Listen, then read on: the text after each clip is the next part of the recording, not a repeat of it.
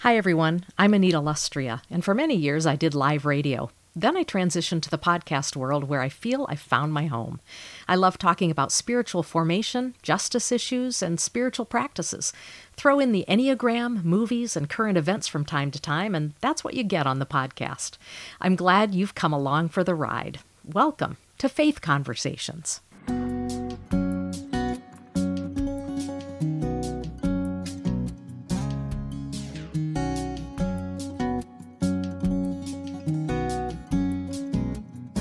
Welcome to Faith Conversations, everyone.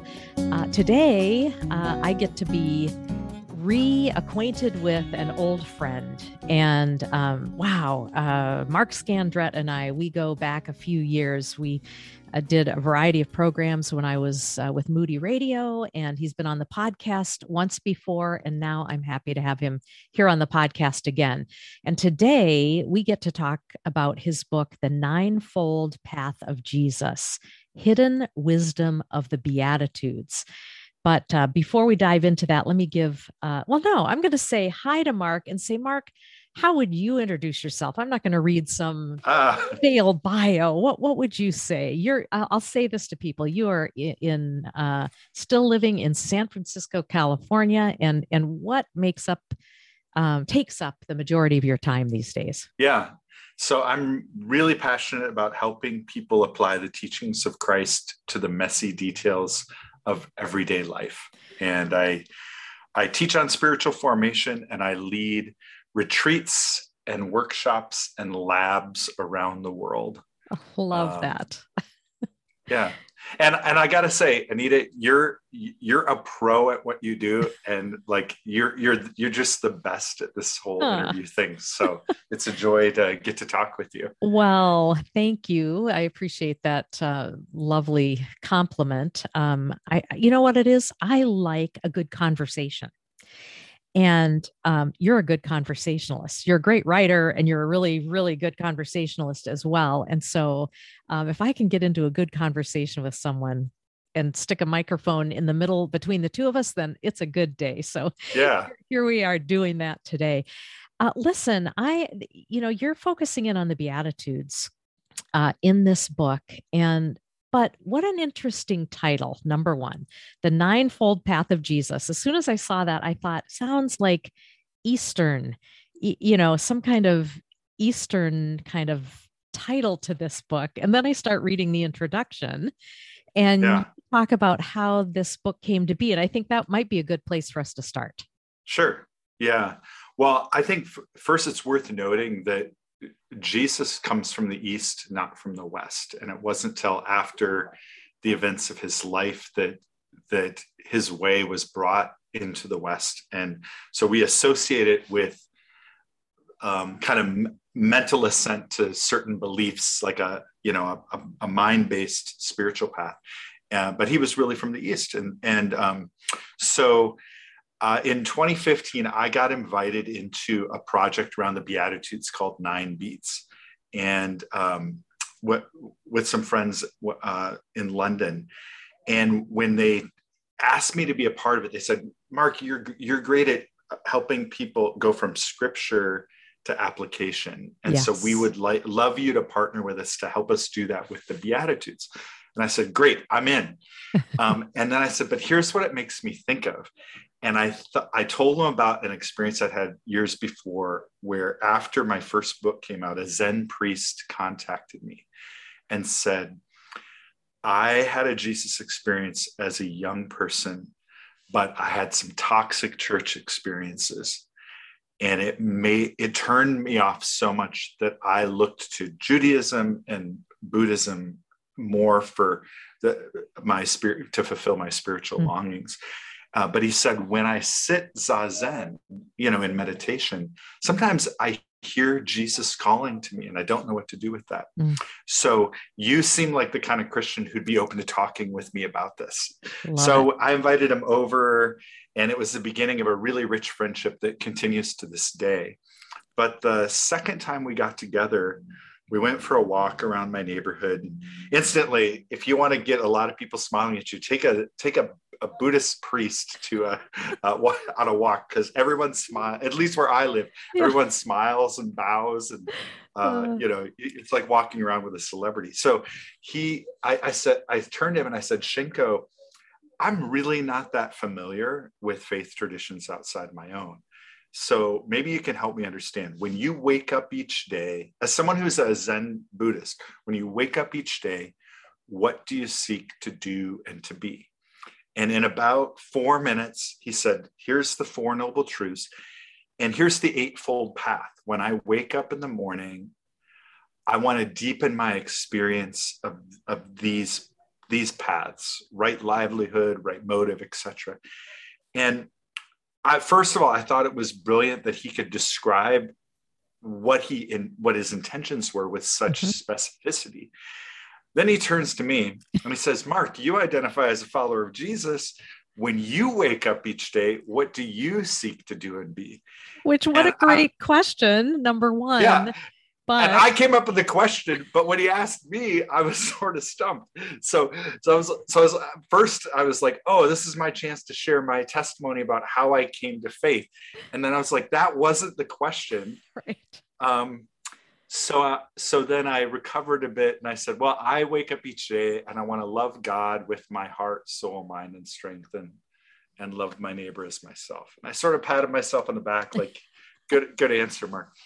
But his answer was very specific and, and you could imagine how you would do something with it. Mine was, I think, accurate, but 30,000 feet. Exactly. So yeah. it haunted me. Mm. And I was like, I think in the kind of Christian experience I grew up with, I'd learned to pay the most attention to the fact that Jesus was born and he died and he came back to life. And that that made something new for us. But yeah. I hadn't learned pay as much attention to what he actually taught about life.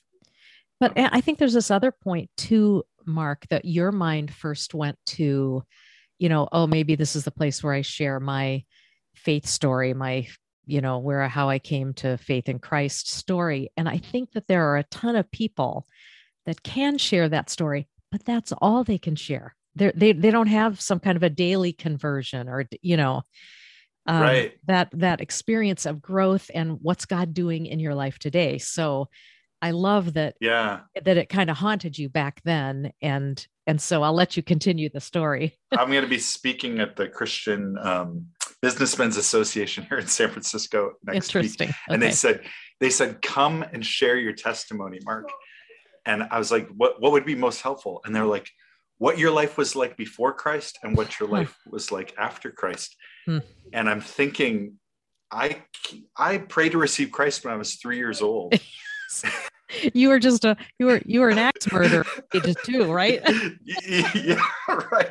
So and the thing is I feel the most guilt and shame about all happened after I became a Christian. So and, and I think we need some re-education because it's like excuse you know what what uh, uh, I love um you know uh, the story of the blind man uh, um the, the, one the specific blind man where it ends um you know uh, where he's talking about jesus. I don't know. I don't know who this guy is but what i do know is i once was blind but now i see. Yeah. to fill in those blanks. I once was blank but now i'm blank. And you know you can fill that in all kinds of ways depending on the season yeah. and, of life and and growth path etc and i feel like that's what you're doing. You're you're taking us down this wonderful growth path here in this book. So so i want i want i want to have a follow, an understanding of what it means to follow the way of jesus that isn't just the bumper sticker yes. but what how would we describe what it looks like to have a have a life that looks like jesus yeah. and um you know, in, as a young person, I spent a lot of time with Dallas Willard, and he would often say, the Sermon on the Mount is like the curriculum for Christ's likeness. If you want to know how to follow Jesus, it's in Matthew 5 to 7. And it starts with the Beatitudes. And so I, uh, with this book, I'm using the Beatitudes basically to introduce the main themes of what it means to live life to see the world and live in the reality that Jesus lived in. And there's there's I think there's nine areas of the human condition or um, that that the Sermon on the Mount speaks to, and that if we can learn to pay attention to those things, we it might enliven our imagination and help us develop daily practices that really do help us to live like Christ did. I love that, and I think I think one of the things that I am drawn to. Uh, I was a young girl, maybe five, six, when my grandmother had me memorize the Beatitudes. Mm.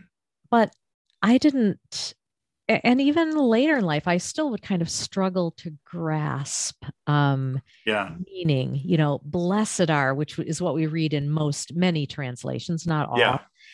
But i love how you have reformed the wording and you know the way of trust the way of lament the way of humility. I read this and i go oh oh that i can understand that. Yeah. So I, I really love that. And and it really was it your friend, the the Zen uh, friend that that got you thinking in those that wording too? Yeah, I was of... like, if Jesus had a way, how would I describe that way using those nine phrases of the Beatitudes? So Jesus says, "Blessed are the are the poor." What, how could the poor possibly be blessed? You're you're blessed if you understand you don't you you don't have what you need on your own but we are all connected to the source of life. And that if we could learn to open our hands and live in trust we would um, we'd get to be part of that economy of god's abundance and love. Um, you know jesus said second beatitude blessed are those who mourn. So um, so that that's a way of lament you know to to to grieve with god about what's broken in us and what's broken in our world and that that that the way to deeper comfort is through the brokenness and through the sadness not by avoiding it any longer.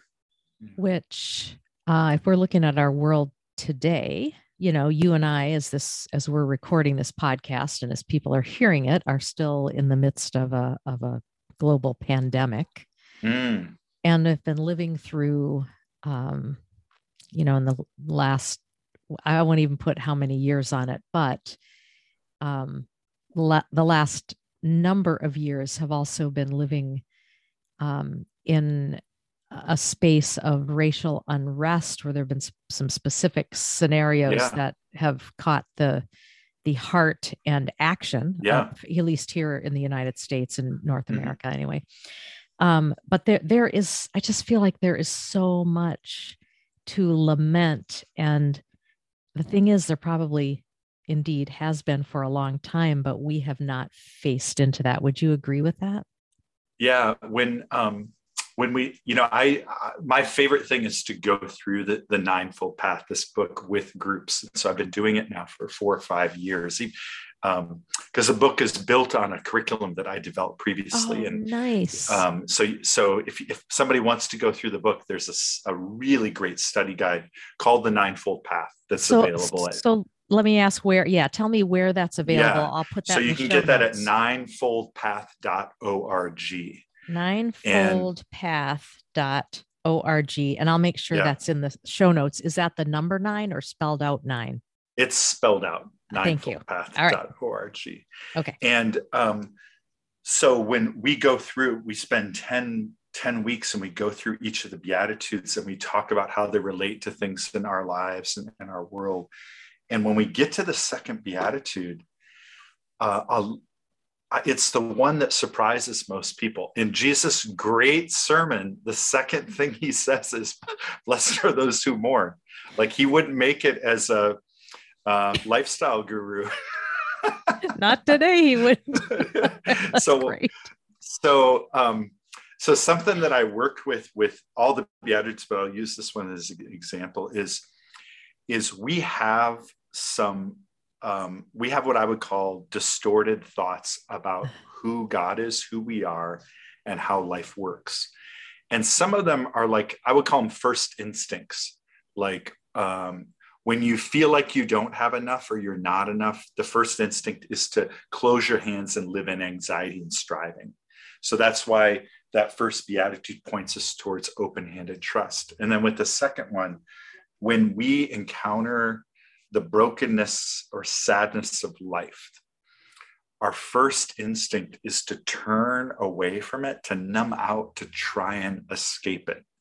And uh, I know I've become an expert at this, especially during COVID, like, you know, the disruption of life. And um, yes, hopefully in 2022, I can, like, you know, decrease my salty and sugary snacks and my Netflix uh, hours. yes, because totally. I've been avoiding and I've been avoiding and numbing out. Right. Totally. But, so that's our first. That's that. our first instinct is to numb out from what's too hard, what we find too hard to face. Well, can can I, or maybe you're about to say this? I what you're describing um, are actual actual physical postures you know you yeah. use the word you talk about the nine postures for life but in the book i mean i'm looking at this you have actual pictures sketches of yeah these physical postures that people can take up that that correlate to each of the ninefold paths yeah and i think that's so cool i like that a lot. well because because we're embodied beings yes. uh, when i started teaching on this i found if i asked people to hold their body in a certain posture they could kind of get in touch with how that how this that principle kind of connected with them and then inviting you into a new posture you know so like when when when i do blessed are those who mourn we'll we'll push we'll like let make this posture pushing away from what's hard mm-hmm. and then the invitation of the beatitude is to instead of running from pain to sit with it and mm-hmm. ancient people knew how to do this they tore their clothes they poured ashes on their head they sat down in the dirt and when we do this in the lab we'll actually have people get down on the floor mm-hmm. and hold their head in their hands. And then i'll ask a question like what is it in our when you look at our world what breaks your heart? What makes you feel sad? Mm. or and then a second question how about closer to home? Where are you feeling disappointment pain discomfort and sadness in your own life? And then we talk about it and for a lot of people, that's a new step to be honest and vulnerable about those places of distorted thought. Yes. And um, and I think getting honest about it is the doorway to going, how could we learn to see in a new way? And I what is like what is God inviting us into? I like that because it's always the invitational way the way of God. It's all we're always being invited into something. Um, and what what is that? And mm-hmm. um, so I love that you start out with a question that, you know, is kind of outside of us, a little broader that we might be mm-hmm. able to engage with. Yeah. And we're brought in yeah, something a little bit more exactly. personal. so good. So smart. Uh, but I also want to, I want to give an observation, a personal observation about the very first um, beatitude, you know, and that you call the way of trust, you know, living with open hands. And I just realized how many times in spiritual direction, and, and almost with anyone, we end up talking about, wow, it always seems to come back to opening our hands and trusting God. It's like everything yeah. seems to come back to that. Right. I love that that's the very first one. And I don't think I put those two together until now. I I love that. And there's even, you know, one one possibility is that the beatitudes chart a progressive journey of the spiritual life. So first you need to learn to trust that this is a safe universe to live in, that nothing can separate you from divine love. Mm. Then you need to join with God and mourn what's what's broken in the world and in yourself. Yep. Then you need to affirm your inherent dignity and worth. Blessed are the meek. mm-hmm. then you need to join with God in recognizing injustice and using your power for good. Mm-hmm. Then, then you need to learn to forgive yourself and others. You know, blessed are the merciful, and um, and it yeah, it kind of goes like that. And when we take people through the labs, we notice that we um, and I'll once we get up into beatitudes, uh, you know, eight, nine, seven, eight, nine, I'll say these are PhD level because uh-huh. Jesus is inviting us to say, blessed are those who are persecuted for justice. Like to res- how do we respond when we're mistreated and misrepresented? You know in a new way. And it sort of builds on you to do that you have to trust that god cares for you. You have to know your dignity and worth. I also love that you said seven eight nine are are uh, kind of phd beatitudes because i look at number seven the way of peacemaking and i think oh wow i used to think that that i i knew what that was about. And but we live in a day and age of such divisions that i think yeah. that this does maybe take this is phd level stuff. Uh, and you kind of yeah. talk talk about that eh, in the book as well. It's it's it is hard stuff. Yeah we i think our first instinct is to think in terms of us and them. My family my country my faith tradition my political party my sports team and then yours or everybody else's. Right. And there's there's probably like a primal psychological need for feeling like i'm not alone. So i i i identify myself with a particular group and then think of everyone else as outside of that. Mm-hmm. but it's that's less than reality. And you know i don't we don't even need to go into what that kind of us and them mentality does in our relationships and is doing in our nation so the deeper reality is that we're all sons and daughters of one divine parent there is no us and them mm what we have in common is much greater than what mm. might divide us. And though there are distinctions or differences, the gospel invites us to reach past to connect. And we get real practical with this in the lab. Like we ask, we'll ask, uh, and in the book I do too. Who who do you put on the other side of us and them? Uh-huh. And um, and then what would it look like to reach out and a couple practices one would be sometimes the person on the other side is somebody we're not in reconciled relationship with mm-hmm. someone we've disappointed and we haven't apologized to uh, but but beyond that um, you know learning to listen and be curious across those differences we had we had a, a couple of folks that i was in a breakout group with in a lab one of them was um, very adamant because of pre existing health conditions about ge- people getting vaccinated. And the other person in our little breakout group was a very adamant anti vaxxer. and for their practice that week, they scheduled another time to talk for an hour oh. and be curious and try to listen instead of pushing their own agenda. Oh and i just thought was a beautiful beautiful tiny step you know yeah, in yes. mo- moving into that well and i and and so mark even as you shared that story i felt myself kind of like tense up like what's gonna what happened in this story you know yeah. and then to kind of relax when i heard that they decided to schedule another time to get together to to be curious to try and hear the other person to have a conversation and not just you know hurl what we tend to do hurl yeah. back and forth our own viewpoint without hearing or or listening or caring yeah and i think i mean i'm going to put uh, some of this is human nature but i think it's reinforced by our media culture that wants to paint everyone pull pull, pull towards the extremes mm. And so, a lot of times when we enter those conversations, we're not just having a conversation with the person across the table.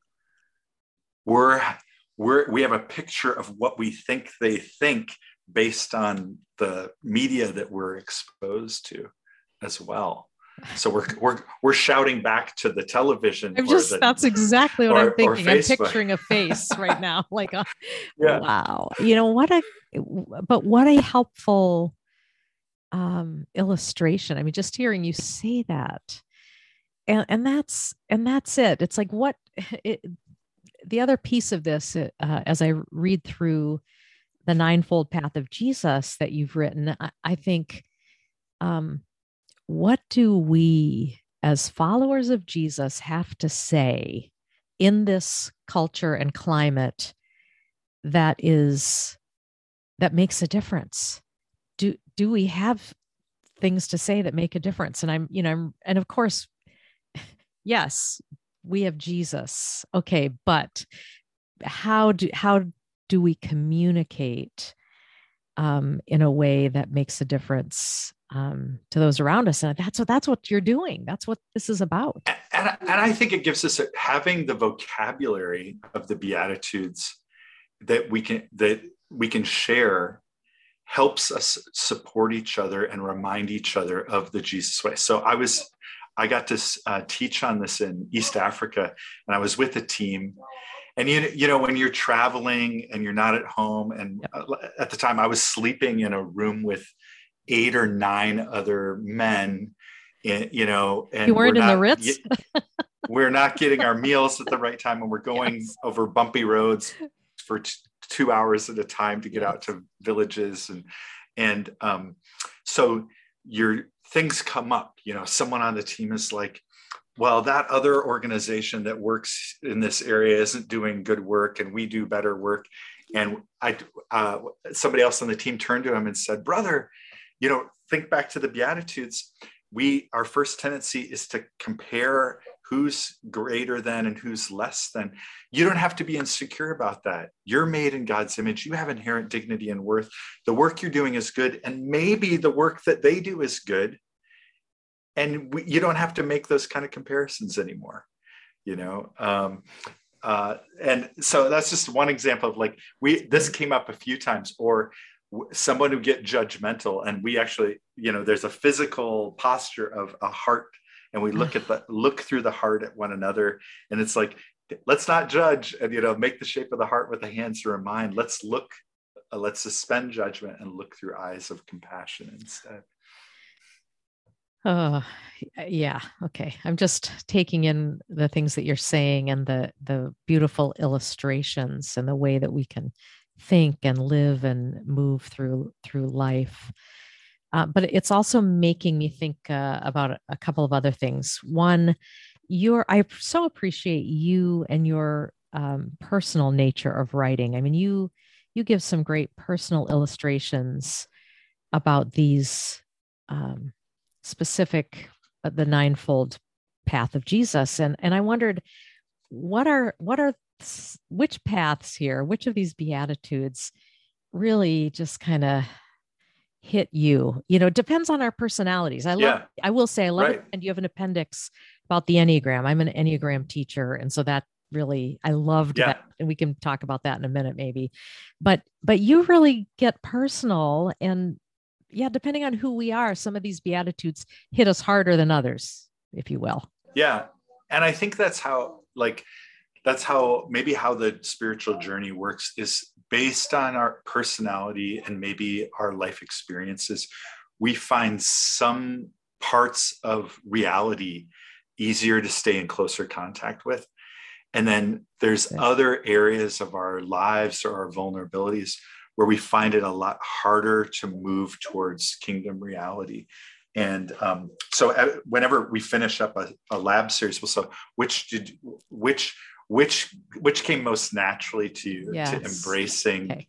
the jesus way? And where did you f- have those places of resistance? So for me for example i find it um, i identify as an enneagram 4 living in pathos and melancholy and sadness mm. is not hard for me. Yeah. And so mourning's not too hard. Okay. Um, it's a natural s- strength but what is hard is when I face resistance. You know, blessed are those who are persecuted for justice. When people say bad things about me, mm. when I'm not treated the way that I want to be treated, it paralyzes me. And so I feel like that's a beatitude that says to me, Mark, when you when you encounter those things, Jesus encountered the same things. Mm. And you could react and fight and resist, or you could learn to surrender the outcomes and let God's justice take care of things. And mm. um, that uh, that if you act with nonviolence and keep going and doing good, you're casting your vote for against evil and for good. And in the end, love will finally win. Mm. So buck up, have some endurance and resiliency. I love it. well, and and I think people can figure out what some of the what which of the pathways might be a little bit harder for them just by looking at the questions that you pose you know uh, the, the more general question about the world around and then the more specific question about you specifically you know it, it's not dissimilar from the enneagram it's like when you read the the unhealthy side of of the types when you wince you kind of know you found probably your type and, and right. i think uh, it's kind of the same you know when you when you kind of hear the question that's very specific personally and you sort of wince it's like okay this is one that maybe i need to lean into a little bit more um, that yeah. might be a little harder for me one of the first times i taught on this publicly um, a, a guy come up to me afterwards and he said uh, do you do you know about the enneagram and I said, "Well, yes, I do." And um, he said, "I'm I'm getting a graduate degree in somatic studies." And he said, "When you asked us to open our hands in a posture of receiving and vulnerability, I physically resisted."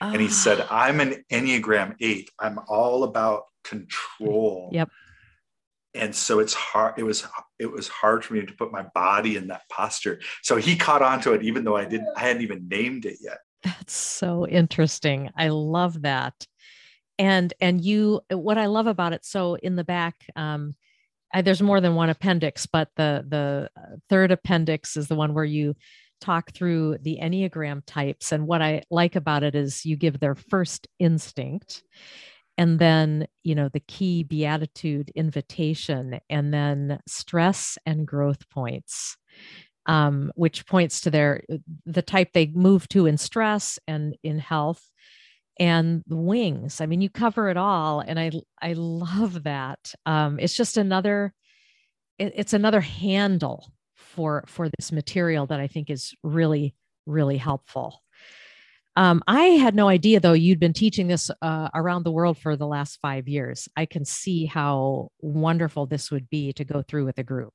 I'll go through the postures and I'll go, where am I feeling close handed today? Uh, anxious. Okay. How is God inviting me to open my hands?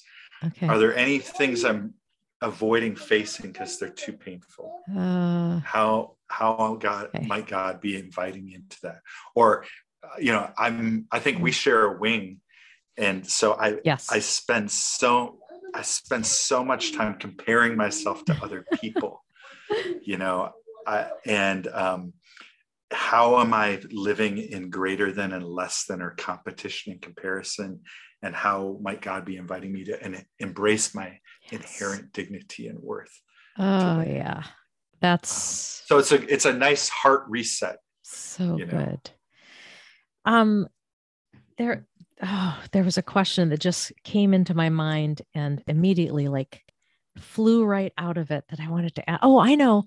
So one of the things as I'm hearing you, and really, I, I, honestly, I don't think there's anything you've said today that hasn't deeply resonated with me and and so it brings me back to to this I, and maybe it's because I, I, I do a lead a Lectio Divina group at my church, and and we've spent a lot of time the Gospels, and and it dawned on me that you know we're talking about the Beatitudes here, and this is really the message that Jesus gave. I mean, this is a preeminent message of the kingdom of God, right? And mm-hmm. Jesus was giving this message uh, more than once in his travels mm-hmm. Uh, wouldn't yeah. you say uh, of all of all of jesus teaching it, you know is this is this the one that we really need to hold on to hang on to more than any other? Yeah, well, I I see it like this in in the Beatitudes. Jesus is naming these nine areas of life his message impacts. He teaches more on it in the Sermon on the Mount, and then throughout the Gospels, he lives out those nine paths. Okay, thank you. That's and and so in the book, I try and make give an example for each of the beatitudes about how how Jesus lived in that reality and invited his followers to uh, to do the same same That's thing. That's it. That's it. That's what you do. Yes. Um yeah, so So it's so it's a good so so um you know there's 110 verses in the Sermon on the Mount. It's a lot to remember and I think our brains are looking for categories always. like, and and so so i just am using the beatitudes for to remember all right you know that's why we call it the ninefold path there's there's nine pivots i'm invited to make in Yeah. my life. Which which one is most current for me or am i struggling the most with to deepen my experience with right now?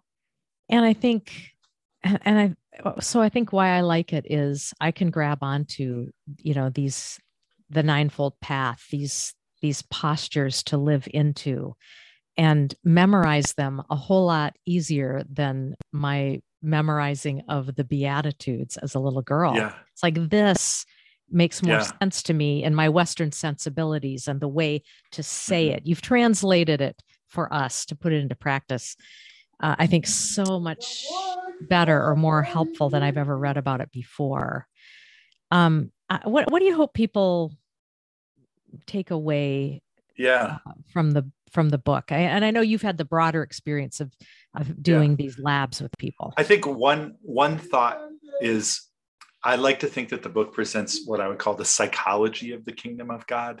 Like we look at the Sermon on the Mount and we go, Jesus is pointing us towards a really radical life.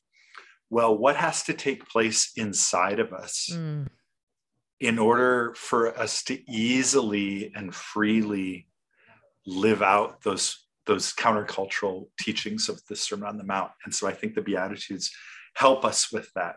What I really hope the the, the reader would do is um, first of all, I don't think there's a lot of new ideas. I think there's a lot of good ideas that are everywhere. Yep. But but w- what we're challenged with at this point in the 21st century is to actually pr- take on the practices that will live in that wisdom. And so the Good. trajectory of all of my work, and particularly this one, is um, that each each chapter has something a self-awareness exercise like a journal exercise and then a daily habit or practice that you could try and then some new risk uh, threshold experience to to act on. And i really think that's how we grow and change is to increase our self-awareness and our god awareness yes. take on new habits and and um, risk new experiences. We're not going to change by just hearing great content. We've got to respond. So my best hope is that people would um, go through the book not a, not just alone but Right. with one or two or five other people and actually do the practices that are suggested because i think in the doing of them is where the holy spirit can bring the transformation in our lives Well said. Well, what it's been fun to connect with you again, especially around this topic. Uh, Mark Scandrette, author of The Ninefold Path of Jesus, Hidden Wisdom of the Beatitudes. All the information will be in the show notes. If you missed anything, um, you can just go check it out there. Mark, thank you so much for being with us today. Appreciate it. great to be with you anita all the best Thank you. And to everyone else, as always, I say keep the conversation going.